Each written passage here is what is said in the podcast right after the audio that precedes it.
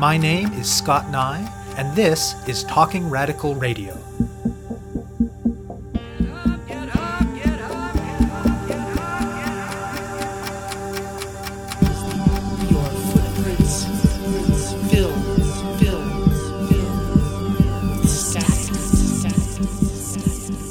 Hello and welcome to Talking Radical Radio, where we bring you grassroots voices from across Canada. We give you the chance to hear many different people that are facing many different struggles talk about what they're doing, how they're doing it, and why they're doing it, in the belief that such listening is a crucial step in strengthening all of our efforts to change the world. On this week's show, I will be speaking with Rebecca Thomas. Growing up, Thomas thought poetry was, quote, the worst. She always hated that unit in high school, and she just didn't get much out of the poetry that they read there or the way it was taught. Yet today, she is the Halifax Regional Municipality's Poet Laureate, the first Indigenous person to hold that position. A few years ago, in the context of a professional development workshop, she was encouraged to write and submit a piece of creative work. And a chance conversation with a colleague pointed her to the poetry of El Jones, a spoken word artist in Halifax and the city's previous poet laureate, as well as a guest on Talking Radical Radio in October 2013. Watching videos of Jones' performances showed Thomas that poetry could be something very different from stuffy, rigid rhymes on a page, and Thomas decided to try her hand at writing and performing poetry. Her first effort was well received, and she was hooked. While poetry is something she came to as an adult, Thomas has always been someone to speak her mind when it comes to injustice. As a youth, it took the form of a refusal to be silent in the face of stereotypes or unfairness in the course of everyday life. With her reconnection as an adult to the Mi'kmaq culture that colonial Canada had denied her in her youth, it was the Idle No More movement that brought her to a more collective and confrontational mode of activism. From her very first forays into spoken word, her poetry has been another extension of this impulse to speak for justice. Most of her work focuses on the experiences and struggles of Indigenous people, from missing and murdered Indigenous women, to cultural appropriation, to residential schools, and much more. She still performs when she can at rallies and protests and community events, but the role of Poet Laureate gives her access to many new kinds of spaces too. She's making full use of this opportunity to go into all the sorts of elite institutions to which a poet laureate is invited, and in those places she speaks these hard truths to groups of people who have rarely been made to confront them before. Thomas speaks with me about poetry, activism, and the relationship between them, and performs her poems Pennies and Red Face. We spoke by Skype to phone from Halifax. My name is Rebecca Thomas. I am a Mi'kmaq woman living in Dartmouth, Nova Scotia, and I am also Halifax's first Indigenous Poet Laureate. I came to poetry through a professional development workshop in my place of employment. I was encouraged to do a creative submission, and when I was speaking with one of the coordinators for African Canadian student supports, she started to talk about El Jones and asking if I had heard of her and that I would get along with her, and she referred me to some of El's poetry. So then I watched some of her videos and I thought, hmm, like I wonder if I can do that. So I wrote a poem and submitted it and performed it, and it was incredibly well received. And so I said, okay, well, let's see if I, you know, can do more. And I started writing and going out to open mics. And then El Jones herself invited me out to be one of the feature poets at a Word is Bond Speak series. I always joke that I am child number five of eight. So any chance to get a spotlight was always something I sought out. So I was hooked the moment I started performing and people started listening and asking questions about, you know, indigenous topics and things that I was really passionate about because I came from the world of academia where I wanted to affect change, but I didn't feel like I was reaching the audience that I wanted to reach. And then poetry, I kind of lucked into it and had a pretty quick rise to fame, but I still had a really great opportunity in which to reach out to the masses and I ran with it. So, what did you think of poetry when you were growing up? Oh, I thought poetry was the worst. I always hated that unit in high school. And I think a lot of it because of the way in which poetry is taught and the kind of poetry that is taught. Because I think the way in which poetry was taught to me was that it is this very structured, rigid, metaphorical, very thick sort of literature that was really difficult to navigate. And then I started learning about spoken word and protest poetry and, you know, started listening to spoken word artists. And I realized that poetry can be a really powerful and beautiful tool to get a point across, to use as an activist, all that sort of stuff. What was it about the poetry that you encountered that really got you thinking, yeah, this is something that I want to do? I think it was the passion, you know. This is a person who's up there and they're laying it all out on the stage and they're not taking anything with them and they're doing it about topics that I cared about, that I was passionate about. And to see people, you know, for all lack of a better word, to see white people engage with topics that were African Canadian centered or indigenously centered and, and supporting those topics was just really eye opening. It was beautiful. It gives me chills. And among the poetry that had this effect on you, was any of it written poetry or poetry on the page? It was mostly spoken and performed poetry. I really, really do love the performance aspect of it because you can put so much emotion in behind what you deliver. I have a theater minor and I always really loved being on stage. And so I really enjoyed that aspect of it.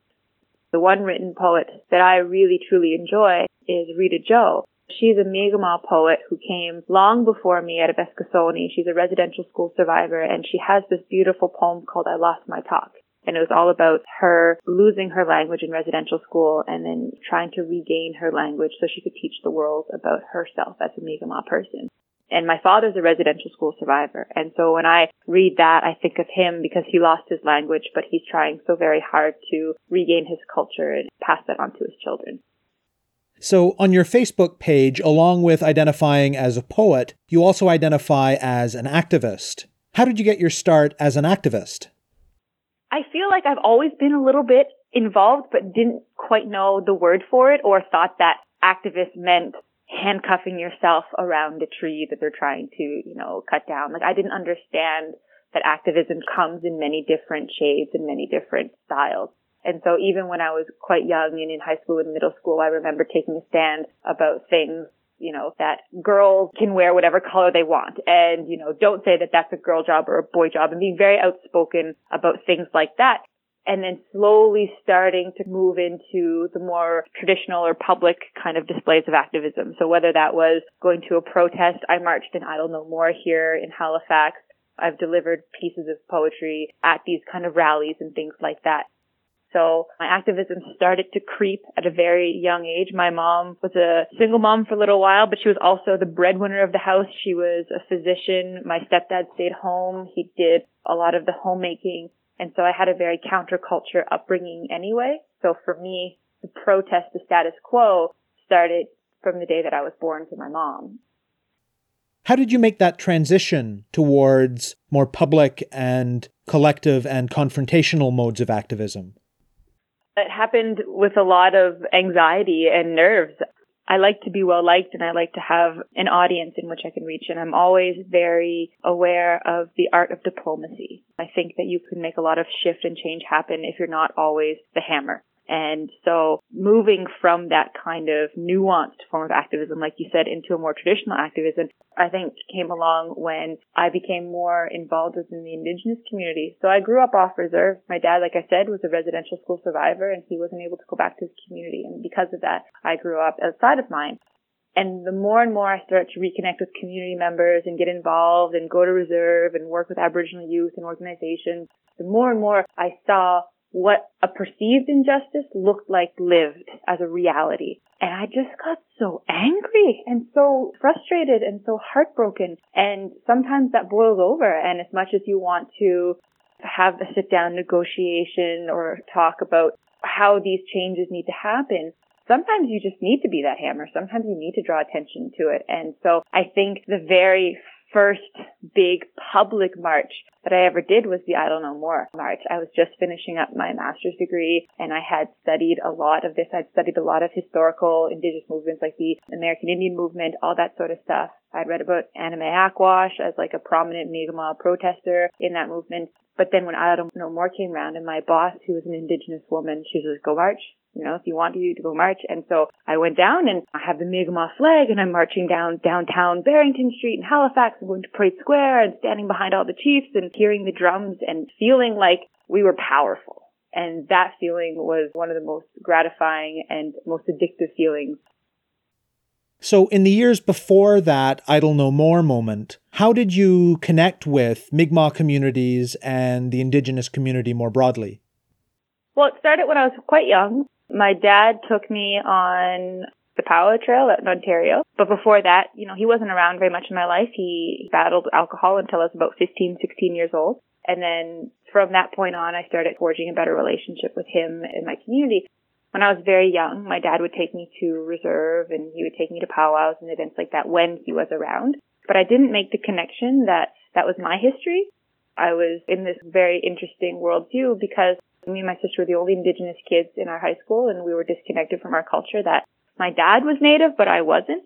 And then as I started to grow and as I started getting more involved through things like working at the Friendship Center with the Aboriginal youth there, then I started working for an Aboriginal education program at Dalhousie University. I started getting involved. I was in the Dalhousie Native Student Association and I worked for the Dalhousie Native Education Counseling Unit as like a tutor. And I started interacting with people off the reserve who'd either come from community to go to school or they had grown up in an urban environment. And then when I started working as a community outreach coordinator, that's when I started going into communities. And that was one of the really eye-opening experiences for me, driving to the reserve and going to the high schools and speaking to those kids in their space and realizing how very, very different those worlds are. So even though Eskasoni First Nation is a 40 minute drive down from Sydney, Nova Scotia, you realize it is a completely different world when you come into that community and understanding those challenges the students face when they come out. And now I work as a supportive role with students who come into post-secondary and I have an understanding of their lives and what it's like. Because I, like I said, I grew up off reserve, so my experience in that is very limited. And it's been something that I've gained in the last probably five years or so, understanding what it's like to be in community. When I did the I don't know what like it started to connect. I felt connected. I felt like I belonged to community. I always felt very much like an outsider looking in when I would go into community. I looked the part. I have long dark hair and dark eyes and tan skin and, you know, all that sort of stuff. Like I looked the part, but I didn't necessarily always feel it. And then when the Idle No More thing happened and I'm marching along people from community who are giving me hugs and they say, I see you around and I heard you and I've heard your name before and stuff. And I've started to realize that people from the various communities knew me. Then I started to feel like I belonged because there is a very big difference from being associated with a group through your heritage and then feeling and owning and living an indigenous experience. That was like a tipping point for me, going into community and doing the Idle No More stuff. And now when I go into community, they go, oh, hey, Rebecca, and people know me and they've heard of me and they message me on Facebook or they tweet at me and all that sort of stuff, which is really a cool experience. So it's definitely been a big shift in the last couple of years of constantly feeling like an imposter or feeling like I don't belong to truly feeling at home in community and around other Indigenous folk. And when you started writing and performing poetry, was that integrated with your activism from the word go, or was there a process to get to that point? No, it was right from the get go. Right from the get go of like, you're going to listen to these words and I'm going to tell you how it is. I try to write, you know, love poems or I try to write poems about this, that, and the other. And it's so hard for me to do, to write about those sorts of things. I'm a poet, sure, but I see myself far more as a storyteller and as an activist and I use poetry to do that. So straight from the get-go, whether it's things about identity and the separation of indigenous communities, whether it's things like missing and murdered indigenous women, whether it's about cultural appropriation, whether it's how we're spun and perceived in the media, all of those sorts of things straight from the get-go. People like to listen to my poetry. It's entertaining, but at the same time, it grants a perspective that they don't always have.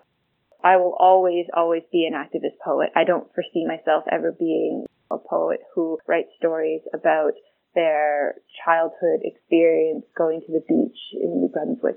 I'm never going to be a poet like that. I'm always going to be hitting hard when it comes to Indigenous issues and injustices. Why don't you perform a couple of your pieces for the listeners? Sure. This one is one of the most recent ones I wrote, and it's about missing and murdered Indigenous women. I see all of these things, especially with what's going on in the States with you know, Donald Trump and Black Lives Matter, and all these people, you know, on my Facebook feed say, oh, Canada, we're so nice. We don't have racism, all this sort of stuff. And yet you look at how indigenous people are. It's like Canada has this like, oh, we're so nice. And there seems to be this carte blanche to completely dismiss and disregard indigenous people. And when you looked at how, when the national inquiry was launched for missing and murdered Indigenous women, and then you look at how people react to that and how they say, well, you know, they deserved it. They shouldn't have done this. Well, maybe if they weren't prostitutes, they wouldn't be missing and all these sorts of stuff and not recognizing that there's a history of colonialism that have created situations where indigenous women are disadvantaged, where they're at risk, all of these sorts of things there's not that connection. It's like somehow we have asked to be murdered. We have asked to be under boil orders. We have asked for reserves. We have asked for second class citizenship. We have asked for the Indian Act. For some reason, there is that belief that we deserve what we get. And so this is like a tongue in cheek kind of commodification of indigenous women and how we are lost. And yet our culture and our style and everything that people like about us, our aesthetic is consumed and bought and purchased. So anyway, that's the piece of it. It's a pretty intense poem, so I hope you enjoy it. It's called Pennies. She slays with those double braids. She is slayed because of those double braids. The original voice is silenced from those double braids. They can be bought and sold, those double braids. In fact, there's a sale at the bay for those double braids. Look for the HBC original canoe for your half-off Canadian branded series of snowshoes. Erase the creators of those goods. Their origin and history have no need to be understood. Use them for your favorite winter activities, like lightly frolicking over her forgotten snow-covered body. It's buy one, get one misrepresentations of her story. Just look for the nearest store occupying our territory. Check the back of your status cards for your special pin to activate the coupon that includes free judgment to go along with the perceived sin that what she got she had coming. And if she goes missing, have her family bring in the newspaper clipping. Show it at the register for their discounted black suits, dresses, and other dark labels. It's a quality purchase that can be worn over and over again as a funeral staple. Given the current societal climate, they'll get plenty of wear out of this product. Like last year's fashion, it's so easy to forget her. Just toss her remains in the aptly named Red River. The vitriol comes free. If she had some form of mental illness, it's a points card full of expert witness that would be remiss if he didn't remind us that she was at risk because she happened to choose to be in the prostitution business. You'll find the public apathy on the shelf next to the festival headdresses. After every 10 biased news story, you'll get a free personal allegory of a guy who knows a guy who dated a native girl because he doesn't see color and is well read, who wants a gold star because he went to a powwow once and totally listens to a tribe called Red. I'd say their names, but there are far too many. We are the forgotten Canadian penny, our coppery skin removed from circulation over time because it isn't as valued as the lighter dimes. It's 10 for one. What a deal. Just like our land, we come at a steal. Her body's a commodity bought and sold as prepackaged native spirituality. Sorry, we don't sell an empowered matriarchy, but we do carry exotified Indians included with batteries. Her life's receipt is marked final sale. There are no refunds on colonization retail. It's a Black Friday event with tax exemption. It's our culture turned boho style consumption. Keep beating those drums for social redemption and maybe, just maybe, we'll get positive media attention. APTN coverage of a sunrise ceremony on a red morning because the red are mourning. The double braids found 90% off in the bargain box and we don't know where they came from because the tags were ripped off. One more? Okay, I'm going to give you the story for this one. So, I went to a tribe called Red. So they are an indigenous hip hop electronica house beat group. And they've given countless interviews over this concept of red face. So dressing up as an Indian, quote unquote. And so they've said, please, please don't wear war paint. Please don't wear war bonnets and headdresses to our shows. You're making fun of us. We don't like it. And so I'm aware of this. You know, indigenous folk are aware of this and most pretty diehard fans are aware of this. So I was quite shocked when I went to the show and I saw three people with war paint on their face. They had, you know, streaks across their cheeks and forehead and chin. And so I went up with one of my other indigenous friends to confront them and, and ask them to take it off because I was really offended and saddened to see that. And I expected, you know, two reactions. One of which would be, okay, roll their eyes, whatever. They go back to watching the show. The second reaction is what I was hoping for, which would have been, oh, we're sorry. We didn't know. We were just trying to have fun. Yeah, of course. We'll go wash it off. Don't worry about it. Thanks for letting us know. I got a third option back, and that was such an aggressive and angry response. They were so mad at me that I asked them to take their war paint off their face. They demanded to see my status card as though I needed to be a card carrying chapter 27 of the Indian Act Indian to be able to challenge them instead of saying what you're doing is racist regardless of my ethnicity. They tried to justify why it was okay. They were ready to fight. And my friend Dylan, who is a lot more calm than I am, said, you know, listen, Rebecca, they're not going to change. We just need to walk away. So I said, okay, I'll walk away. And then I wrote a Facebook status basically saying to the people who picked a fight with the Mi'kmaq and Métis folk who asked you to wash off your war paint, you've just earned yourself a poem. Sincerely, Halifax's poet laureate. And that post went viral. That post exploded all over the place. And then CBC contacted me and they wanted me to come on and do the poem. And so I wrote this poem called Red Face about that notion of red face, of dressing up as Indigenous folk. So anyway, this is the poem in reaction to that. It's called Red Face. I've got a good one. Johnny Depp, Rooney Mara, and a Cleveland Indians fan walk into a bar. Just kidding. It's not funny. Red face. Let's just call it misplaced cultural appreciation instead of blatantly obvious racism. Criticisms of sensitivity are severe, so I've decided to turn it on its ear. This year for Halloween, wait for it, it will score some serious points on the party scene. I'm going to honor my ancestry and go as my great great grandmother, a genuine, full-blooded Caucasian princess but not to excess. Just a tasteful amount of Starbucks pumpkin spice and messy top knot and Navajo printed Urban Outfitters dress. I've accessorized it with Coachella tickets, but no headdress. I know that's racist. I read Huffington Post in excess. Are you offended yet? Let's make it all better with a Twitter apology, class pans emoji, and the hashtag blessed. By now, I bet you're pissed. You should be. What I did wasn't cool, so let me school you in your misplaced anger at the frustrated native instead of the war paint wearer. See, we lived through centuries of genocidal terror, catastrophic errors for simply being brown, born brown in the legacy of the clown, crown. You, you doubled down on your privilege when you demanded to see our cards, inflicted and reopened generations of scars because you were called out for your racist garb of colors on your face even poor taste given the main act on stage. Do you think that Tribe Called Red are just a couple of Indians in a phase on some sort of display, the few who broke free of the colonial cage? Can you see why I'm enraged? It's a shame that you chose the poet laureate to engage because I don't pull punches when I play this game. Our women go missing. Our men shot and killed because they sought help for a tire rimming. GoFundMe pages paint the shooter as the victim. His story prioritized when accounts are conflicting. Did you know that we've never had an Innu hold the INAC minister's position? So on the inside, my war paint is dripping, pooling into my spirit. I'm sipping the fire. I am the physical embodiment to contrast the native inspired. I will not tread lightly. I came armed to fight you. See, two degrees and enough community backing. I will line up my brothers and sisters and send you packing because we are done with your attacking. This is Turtle Island. After centuries of being repressed, you owe us a debt. You can go wash your face now and pay us your respects. Thank you for sharing those.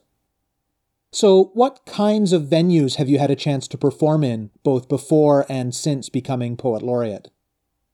Before I became Poet Laureate, I performed in poet spaces. I performed at open mics. I performed in bars. I performed in literary areas like, you know, we're doing a poetry reading at this library. Can you come here?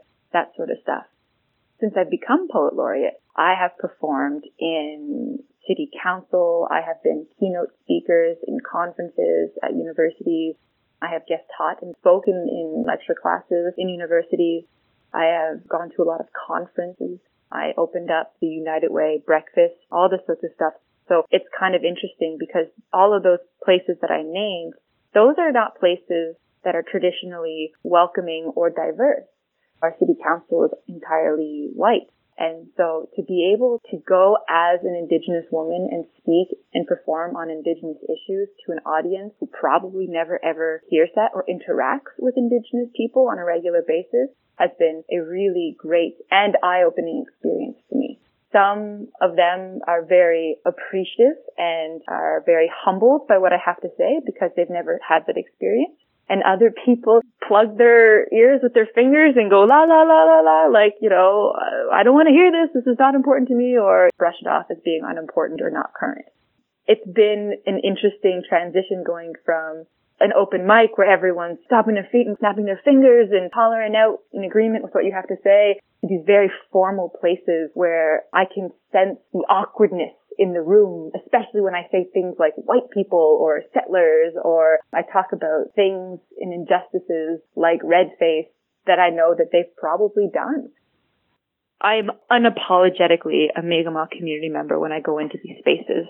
I will always put the needs of my community over diplomacy aspect or not wanting to hurt people's feelings or tiptoeing around white fragility and those sorts of things because after my two year appointment, I have to go back to my community with my head held high and say that I did the best I could to represent you and to be a voice for the indigenous people. And so when I go into those spaces, I don't perform my lighter stuff I perform the ones that you heard. I perform the ones about missing and murdered Indigenous women. I perform Red Face. I perform ones about reconciliation and how we are very far from the concept of reconciliation here in Canada. Because those are the people, whether or not I like it, have power to enact change.